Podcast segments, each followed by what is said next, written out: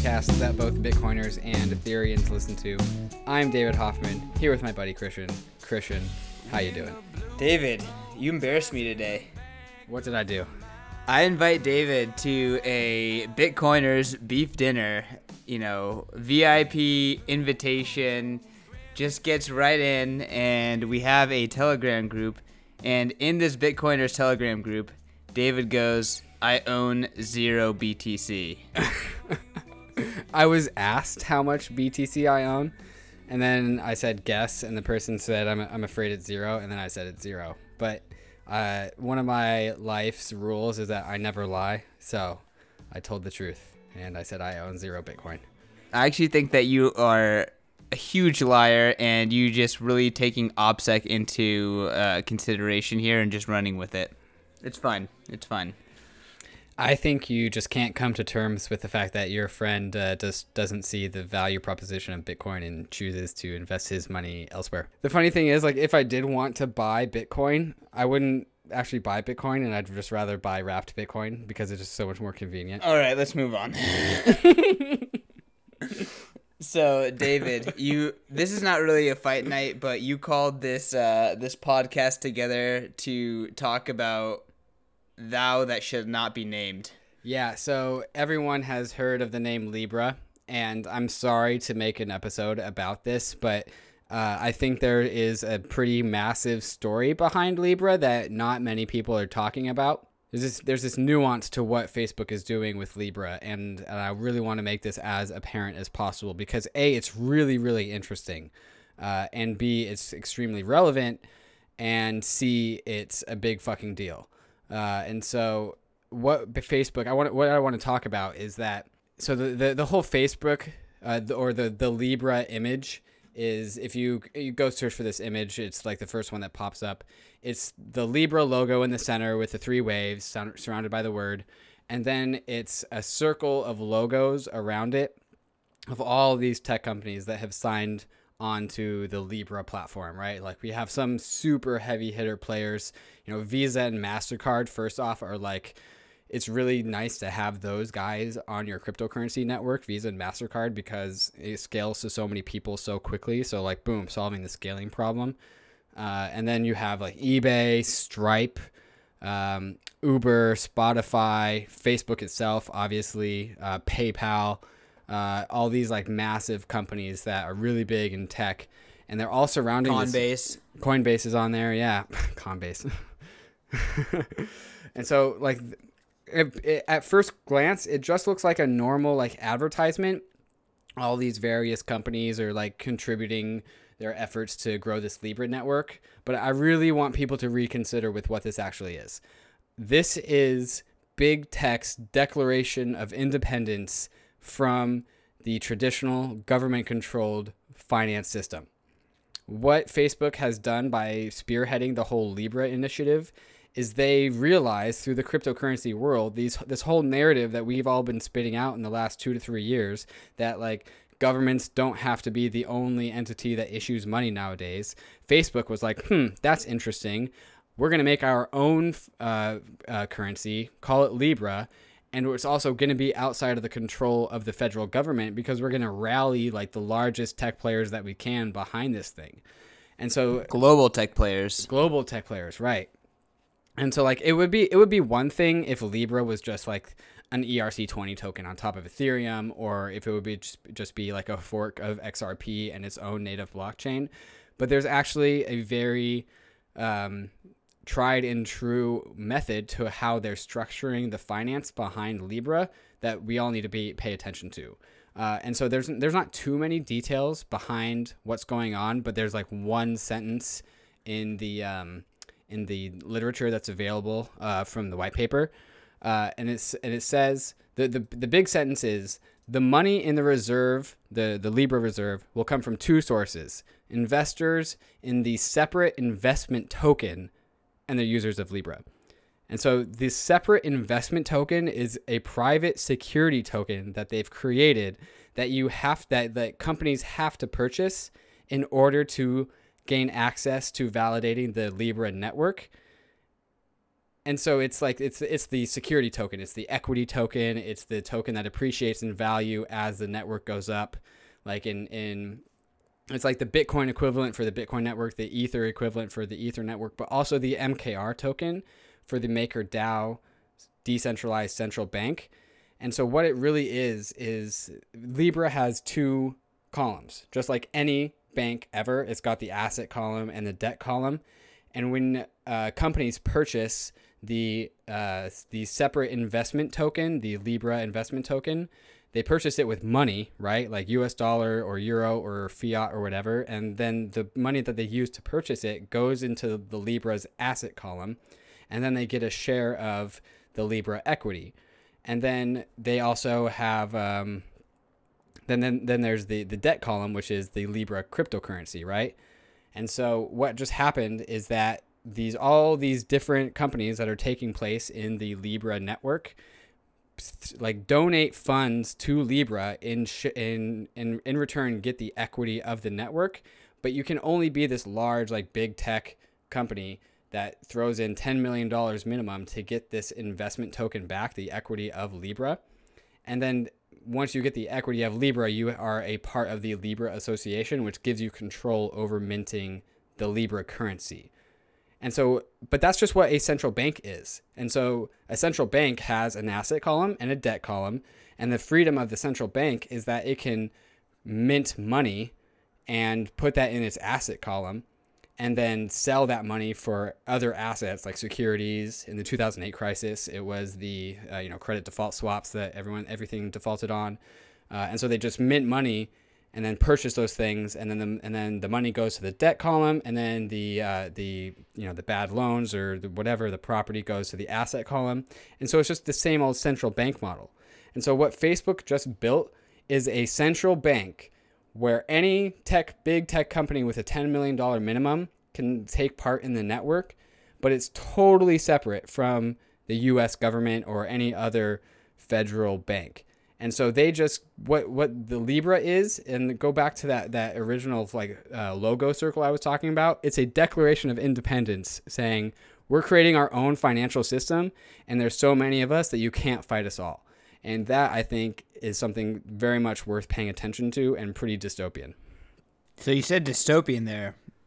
I'm assuming that means this is bad for public crypto in your mind.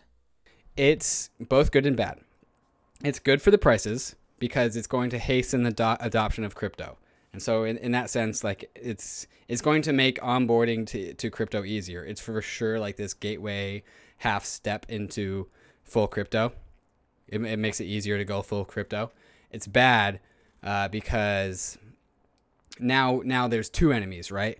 Now crypto has to fight the government, and now it also has to fight Libra because now there's there's two. It used to be just a tug of war between crypto and, and governments, and now it's a three way tug of war between crypto, Libra, and governments.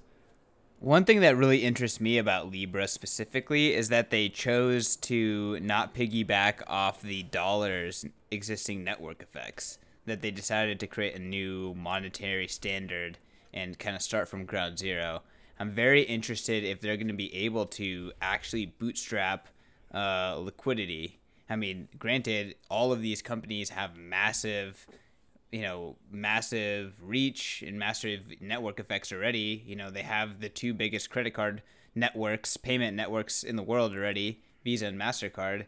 So, like, this thing is going to have massive rails to begin with. But at the same time, like, is that going to be enough to actually bootstrap a monetary standard um, just because they, you know, have the infrastructure? Very interesting. Very interesting. Yeah, so I, I think we should assume that the answer to that question is yes, because if Facebook was a nation, it would be 2.4 billion people, which may, would make it the largest nation on planet Earth. And that's just Facebook, right? It's not even including all the other stakeholders in the Libra network, which as of now is 30 massive companies. Probably all their their consumer base overlaps, but there's nothing to stop like more companies from coming on the Libra network. And like in the in the in the world of game theory, it would be like, and I, I talk about this in my article.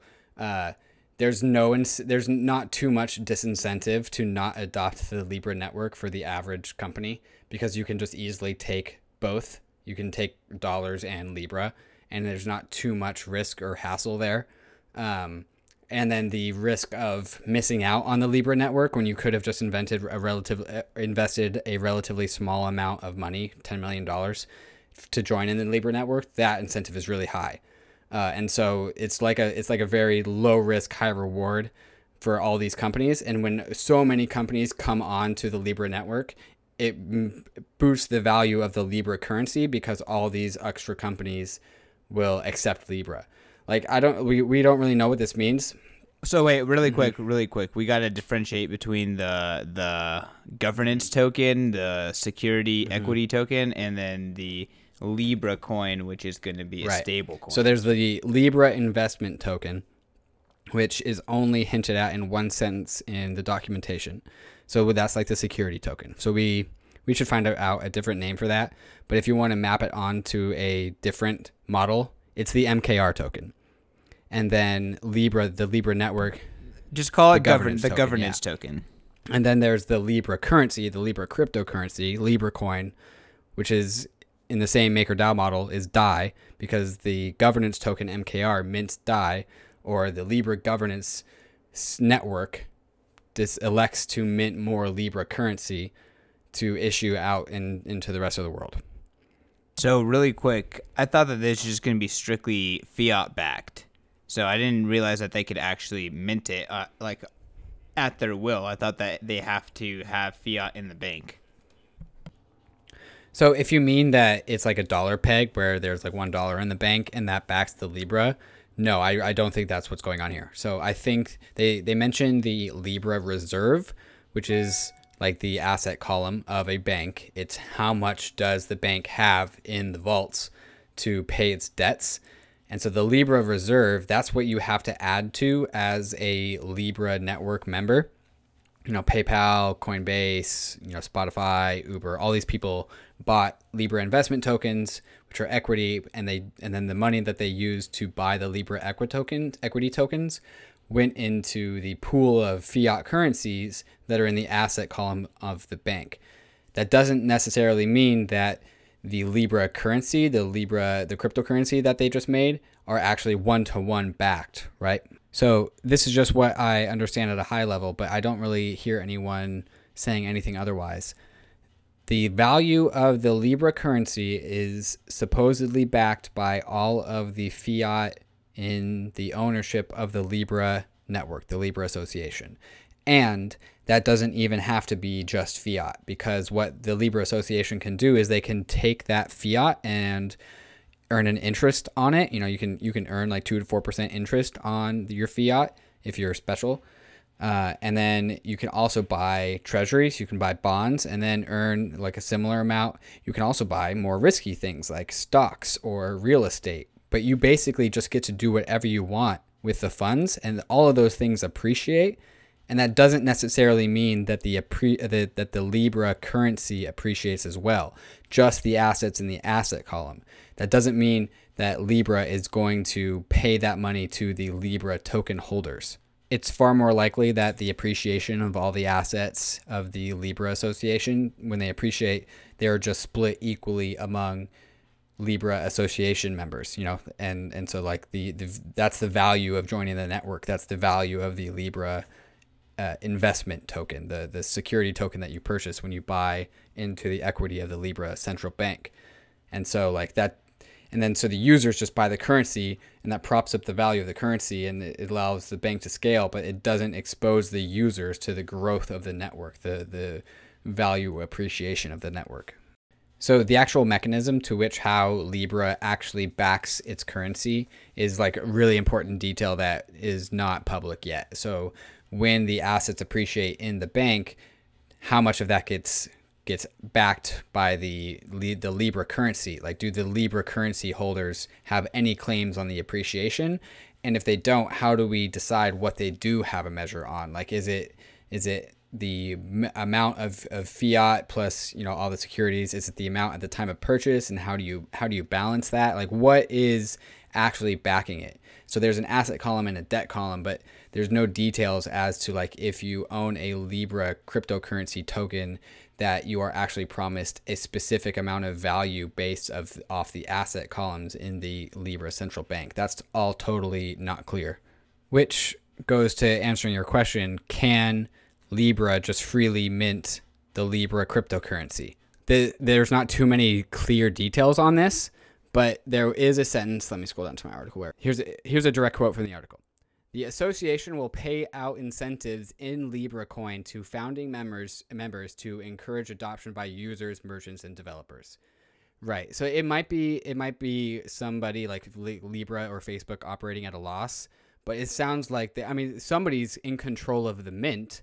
Like somebody has the button that says push like like mint 10,000 Libra and so like it's up to the governance to to have a monetary policy. Like it's not fixing the central bank issue of being able to freely mint libra because that, con- that there's control over that somewhere. And it has to be managed appropriately to have good monetary policy. And then also to go back to your what you said what you said it's not just fiat that backs libra. It's fiat and other securities which could literally be anything. And so maybe it starts with fiat and then the securities are like super ultra low risk new United States government bonds. But then it could also be like shares of Apple or shares of Facebook or any other security. And then what happens is that the the debt column of the Libra central bank stays the same because the Libras, you know, don't necessarily have a claim on the appreciation of all the assets because we don't know what they have a claim on. Apple stock, Facebook stock, the government bond, and the fiat, when all of those things appreciate, those things appreciate, but that doesn't go towards the people that own the Libra. It goes to the uh, Libra investment token owners and so it goes to the shareholders of the libra network. And so like the the assets in the bank appreciate because that's what you do with your your assets in the bank. If you have capital in the bank you put it to work and you invest it. And so anyone who buys a libra token is adding to the value that's in the libra bank.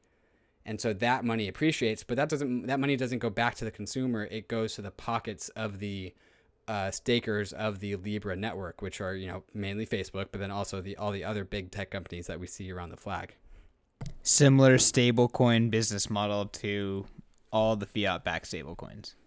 Exactly, except it's the stablecoin business model, but now it's a central bank business model. Sure. Yeah. Um, I mean, because they have their own currency.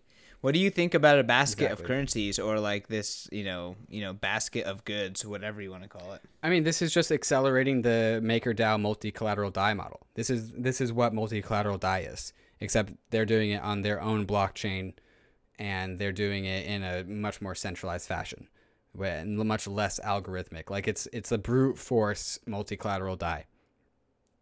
So like, and so that that's really interesting that's really cool. That's like that's never been done before, and so this is a story worth following. It's just not really the form that we really want it to come in. I don't know. I don't. I don't buy it. I don't buy the basket of currencies thing. What What don't you buy? I just like I don't I don't buy that they're gonna bootstrap well, how, uh, the actual unit. The actual unit. What do you mean? Like the the unit that is one libra or whatever. I don't think that. That I think that that's gonna. There's gonna be a lot of cognitive dissonance to that. Yeah, I think people are really going to struggle with how to evaluate a Libra because they say it's, it's it's asset backed, right? And they say it's going to be a stable cryptocurrency, but that's different from being a stable coin. Um, a stable coin has a very hard peg, like it fluctuates no more than a few percentage points. A Libra is going to be asset backed, so it should be more stable than like Ether or Bitcoin, but that's not necessarily perfectly stable. Like it should still respond to market forces which means people are going to have to figure out how to evaluate this thing, right? And so it, it people are going to have to use the reserves in the bank to evaluate the stablecoin or the, the Libra coin, but they're not really going to know like, okay, there's 10 billion outstanding Libra and there's 50 billion dollars in the bank. Like how many dollars translates to a Libra and if that that 50 billion goes to 100 billion, how like does that transfer to the Libra? These are all things that are going to be decided by the the Calibra, which is like the, the company managing this or the entity managing this, that's all going to be decided by that entity. And it's the rules or how they're going to do that are super opaque, probably to their advantage. Do you remember R3? No, I don't. So R3 was during the blockchain, not Bitcoin phase, and it was a company that created a consortium of banks to investigate like distributed ledger technology and pretty much just amounted to spending money on marketing and nothing ever actually happening. Um, Hmm, shocker. and I feel like I don't know. I feel like this is potentially the same thing, but with crypto, not Bitcoin, instead of blockchain, not Bitcoin. So it's just uh, it's all on the path to uh, failing standards and failing attempts to bootstrap something, and ultimately converging to Bitcoin. I don't know. I, I don't think we should assume that they're going to fail on on the bootstrapping of their network. Like they have way more resources than all of the other crypto networks combined. They don't. They might not have like the incentive alignment done perfectly, but even if it's not perfectly done, it could probably still get pretty far. And it, it might there might be a threshold that it's over where it's done sufficiently well enough to where to the point where it can exist into the indefinite future. Like there's there's a decent chance that the Libra is up on coin market cap next to ether bitcoin litecoin xrp like i i and i think that's a very good chance. So my question is, what do you think the Libra versus ETH chart looks like, or the Libra versus Bitcoin chart looks like? yeah i think the the libra will be the first cryptocurrency if you want to call it a cryptocurrency even though i don't encourage you doing that. It'll be the th- first coin on coin market cap that yeah so the, the libra will be the first uncorrelated cryptocurrency to the rest of crypt- cryptocurrency like I said, I think it's going to be a three way fight between governments, cryptocurrencies, and, and the Libra. And so the Libra is like almost its entirely new asset class because it's the first money created by tech and not by cryptocurrency or by government. Because we, we had money, we've had we've got money developed by cryptocurrency and we've had money developed by government, but this is the first cryptocurrency or digital asset, you should probably call it, that's not either of those things. A big part of your article is talking about how this is a central bank. Do you think that a different private central bank can emerge as well, or do you think that it's just like the Libra is the one, and anyone, you know, everyone's just gonna pile on this? Uh, do, do I think there's going to be a, a competing Libra by another consortium of companies? Um, no, because Facebook is is literally the best company to do this because they are the company that is its valuation is literally based off of its network effect. And so it's got, like I said, it's got 2.4 billion people. And so there's no, I don't think there's any one company that has more people under its hood. And so how do you compete with that as like a competing central bank trying to spawn your cryptocurrency network? Like I, I don't think any other company can do that. How about Google? So like that that's really interesting. Uh, So like people like Google and Microsoft which are building on top of Ethereum and the rest of the cryptocurrency world, I think there's going to be this fissure where like some companies stick with cryptocurrency and start building infrastructure for cr- the cryptocurrency blockchain world and some companies join in the the centralized tech central bank that is Libra. Um, I don't. I, th- I think there are going to be some companies that stick to the ethos of open source development, which we've seen Google do, um, and I think Amazon is is on that boat as well. Uh, we'll see. Microsoft is big on that. Microsoft is super big on that, um, and so th- I think there's going to be a, a fissure between closed source and open source development. See, I don't know. Like again, I fundamentally believe that open source development is just hands down better than closed source development. I don't even think that um, there's a real competition. So that's why I'm kind of skeptical about this kind of proprietary. Even though they did open source it and write a white paper and blah blah blah, like it's still like it's Yeah, not it's the not open same, source. right? It's permissioned. I mean, I agree with you, but I what I I think you're making an ethical or a moral argument. Like I, I I like open source morally and ethically, but we can't say that like closed source hasn't been successful. Like think of iOS versus Android. Yes, Android has more devices total, but like I, Apple is the biggest company in the world. Like there, there's going to be advantages to both sides. Technically, iOS is built on open source tech, though. Is it?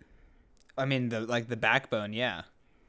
Yeah, but It's proprietary operating, yeah. Right. But I mean, that like this is even more. This is more like the the fundamental tech stack. Yeah.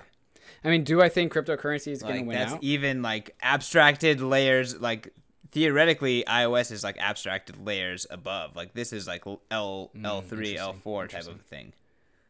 Still, well, it's all there, there. That's one thing to consider, but then that's also the other thing to consider is how do you capture value, and that can happen at different layers. I don't know. I just think that the uh, the BTC chart is gonna be looking really up against Libra and the dollar and anything else that is associated with fiat currencies, and I totally agree. that has a virtuous cycle. Like people, the greed is so powerful, and cryptocurrency, especially ones with Absolutely. very tight uh, hard caps and uh, you know, you know, fixed supplies, close to fixed supplies, whatever. Like that has a bootstrapping effect that is very powerful. No, I, I totally agree. And that's the big way that you combat Facebook's 2.4 billion people is you get all the people who want to speculate on these things to realize that Libra is probably going to be a shitty speculation coin because you don't get value appreciation both on the Libra network and on the Libra coin. You have to consolidate the the appreciation on one or the other. And so what Libra's done is they've made this currency that's relatively stable-ish and they've given all of the value capture of the network to the stakeholders. It's the tried and true Facebook model. Like we've seen this before. If you buy Libra and you use Libra, it's free to use. Like it's a permissionless cryptocurrency-ish, even though it's not. But if you're not the if you're not the uh, customer, then you're the product because Libra is this free thing that Facebook made and you use it. It's because you're the customer of the network and it's the network that benefits from you using it, not you, right? It's not DeFi. It's just CeFi again. Whereas Bitcoin and Ethereum, if you want to capture the the value of the network as it grows, you buy the base currency. And so that's going to incentivize people like you and me who are you know incentivized to learn about cryptocurrencies and to make sure that we make our best investment people are going to buy the real cryptocurrencies the the ones that are truly native and actually give you upside potential of the growth of the network which you don't get with a libra currency. So there's this interesting kind of uh, comparison that Brandon Quittem does in his first article talking about my Bitcoin as mycelium, and uh, he brings up this example of slime mold and how they experimented in the Japanese and the Tokyo subway system to see if slime mold, which is a you know naturally occur- occurring uh, you know fungus, to build a better network. So what they did is they put the slime mold's favorite food at every station and then saw and saw and you know kind of saw where the slime mold kind of built out its network. And it turned out that the slime mold's network was significantly more efficient and better connected than the engineers designed subway system and kind of um, tracks. So I think that again, this is very similar to the open source methodology versus uh, what this is. Um, and I just think that there's so many inputs that you just cannot um, comprehend or you can't take account for that are lost when you you know have top down kind of decision making. Whereas uh, when you don't have top down decision making, uh, there's just like you know there's like kind of this incentive uh, feeler system that you know picks up on all of the all of the signal that you know independent people can't really pick up on. Yeah, yeah, I totally agree. And let me take what you said and put it in different words and make sure I got it right. So, Bitcoin and and cryptocurrencies. And every time I hear Brandon Quittem write his article about Bitcoin, I want to be like, no, it's crypto, not Bitcoin. But whatever, teach their own. Bitcoin, It's not. It's Bitcoin. Bitcoin does have the larger audience, so there is that. Um, but what what he's saying is that there are problems to be solved, and these emergent crypto economic networks are much more suited to solve them by their own natural reflexes. Uh, because these crypto networks are alive and they sense things and they respond to stressors and and change how they act in, in accordance to their environment. But Libra is this top down kind of akin to like the USSR or the Soviet Union, kind of like akin to authoritarianism, but like this very top down leadership where there's this central body t- like evaluating what's going on and then making decisions. And that's just not as efficient as letting the individual rational economic actors making decisions as a decentralized network at large. Um, so that's a really interesting to comparison, and I'm aligned with it. I like it, and that, this is why I'm on the cryptocurrency side of things rather than than the government or Libra side of things. Yeah, well, this is a this is a pretty shitty fight night because we mostly agree. Yeah, this so this is this is just really shit on Libra night. This is a Libra episode. This is not a fight night episode. Ultimately, though, I definitely think that this is bullish. Like, if you just look at the what has happened to the world in the past like three years, like, oh my god, like cryptocurrency and Bitcoin went from nothing. Like, if you look at Brian Armstrong tweets, if you look at Vitalik tweets from like 2016, that was not very long ago, and like some of those tweets have like four retweets, like. That would never happen today. And now we have Facebook and all of these companies like issuing some like private currency that is, um, you know, theoretically um, in opposition to or competitive with sovereign currencies. Like freaking crazy. Like this is absolutely mad. And uh, I have a feeling that this is just the beginning. Yeah, I totally agree. If there was one thing that I could ask to boost the cryptocurrency prices, it would be this. Even though I'm not bullish on this in particular, there's going to be a lot of very positive things that Libra establishes for the cryptocurrency world. Like, one, it solidifies in 2.4 billion people's heads that there doesn't need to be a central bank that issues a currency. Uh, and then it's also the the cashless the, the movement into the cashless society, which also makes it just that much easier to go from from Libra to Bitcoin or Libra to Ether. Like I, I would imagine that there is in the short term future, in the next two years, there's going to be some pretty common app that lets you go in between Libra, Bitcoin, Ether, Dai. Hopefully, it's Cash App if if Jack ever gets on his shit. I think he's Um, doing all right. And They just they're they're rolling out uh, He deposits. could be doing better. Yeah, yeah, good, good, good. Now he just needs all the other the other true cryptocurrencies. Um, so I, I really think this is going to be a huge benefit to people figuring out what it means to be money. And when you investigate what it means to be money, you realize that you end up in the realm of true cryptocurrencies. I can't believe you don't own Bitcoin. Yeah. You, you want to start this fight night?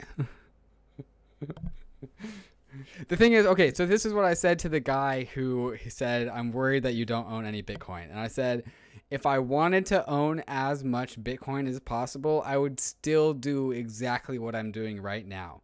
And so, like, well, we can revisit this at the end of the bull market, and we'll see if my thesis is correct or, or not. But I, but for the last four months, my the value of my portfolio has been going up versus Bitcoin. Like it's almost doubled. And so I'm gonna keep on, even if I, I don't want Bitcoin, but if I did, I would still do my strategy, which is you know the DeFi strategy. Leverage works. People in Bitcoin are using leverage too. Yeah, I don't think they're using as much leverage as I am. That's cheaply. BitMEX is a crazy business. Yeah, but Bit, Bit- BitMEX is centralized. That's not cool. I feel like all of these things are centralized on s- certain degrees. I don't know. I just don't see it as black and white as like yeah, but if you sign up with an email and password, it's centralized to the largest degree. it is a centralized business, but they're doing other things that make them uh, anti-fragile. Whereas like Maker does some things that make it anti-fragile, but in some ways it's very centralized. Like it's incorporated in the United States under some random holding company, as well as an under No, no, not Maker DAO. Maker DAO isn't. The Maker Foundation is. Those are different. I don't know if that's actually. uh, I think that that might just be like language, but I don't think that that might not be a real difference. Well, because if even if Maker DAO gets dissolved as a foundation, like all of those individuals still can contribute code. Like they're not going to jail. It's like th- it just loses the funding is the issue. And then and then and then you're right. We'll see how anti-fragile that system is. I'm just saying that there's a lot of ways to skirt regulations, and uh, I don't agree with hardline like this is decentralized versus this is not decentralized. I think that there's a mean they're all means to an end. Well, first off, MakerDAO isn't a blockchain. It's a protocol. It's an application on top of a blockchain. So the need for it to be decentralized is less. So that's one thing. And then also, you're also totally right. The MakerDAO Foundation or the Maker Foundation is like this crutch for MakerDAO to lean on. And it would probably be better if that thing just fell out from under it so it could learn to, to swim on its own but at the same time, we might as well deplete all of the uh, all of the development funds that we have for MakerDAO, and then at that point in time, it can just carry on on its own afterwards. Like it's just a matter of timing. Like when when does the Maker Foundation run out? Well, the answer to that is when all the funds run out, and there's no reason to hasten that process just in the in the in the search of being perfectly decentralized. Let's wrap it up. All right, that was a good episode. You guys can find the podcast at POV Crypto Pod. Christian just said fuck Libra. I 50% agree. You can find me at Trustless State. You can also find the article that I'm referencing uh, on my Medium, which is also at Trustless State. Christian? You can find me at CK underscore snarks. This is the last episode that's going out before Bitcoin 2019. Hopefully, we don't convert David because this podcast will be a lot less interesting if David is a Bitcoiner. So, Yeah, we, would- we would change the name. yeah, no, it just wouldn't be nearly as good. So, uh, he's going to be hanging out with a lot of Bitcoiners, Ethereans. So, be careful, but I'll, I'll try to, you know, he, he's a stubborn one. So, uh, I, I think we'll be all right. I'm hoping my Ether shirt from ETHHub store comes before I leave, but I don't think it's going to make it here in time. Sad face. Yeah. Tears. All right, guys. Thanks for listening. Please rate and review the podcast. We have a bunch of new listeners. If you are listening at this moment, please pull out your phone and go to the iTunes store and give us a five star review. It's how we progress this podcast and get more listeners. If you chuckled at all, I think we deserve it. Um, thank you. Yes. Hey, it was nice. We stopped asking for it for a really long time, but reviews also stopped. So there's one way to not have us ask. It's just review by yourself. Okay. So just know hey, if you like what's coming out, just review. Let's go. We also respond to reviews the most, so if you have a request and you put it in the review, that's how you get like the best response from me and Christian. It's just life hack. All right, it's over.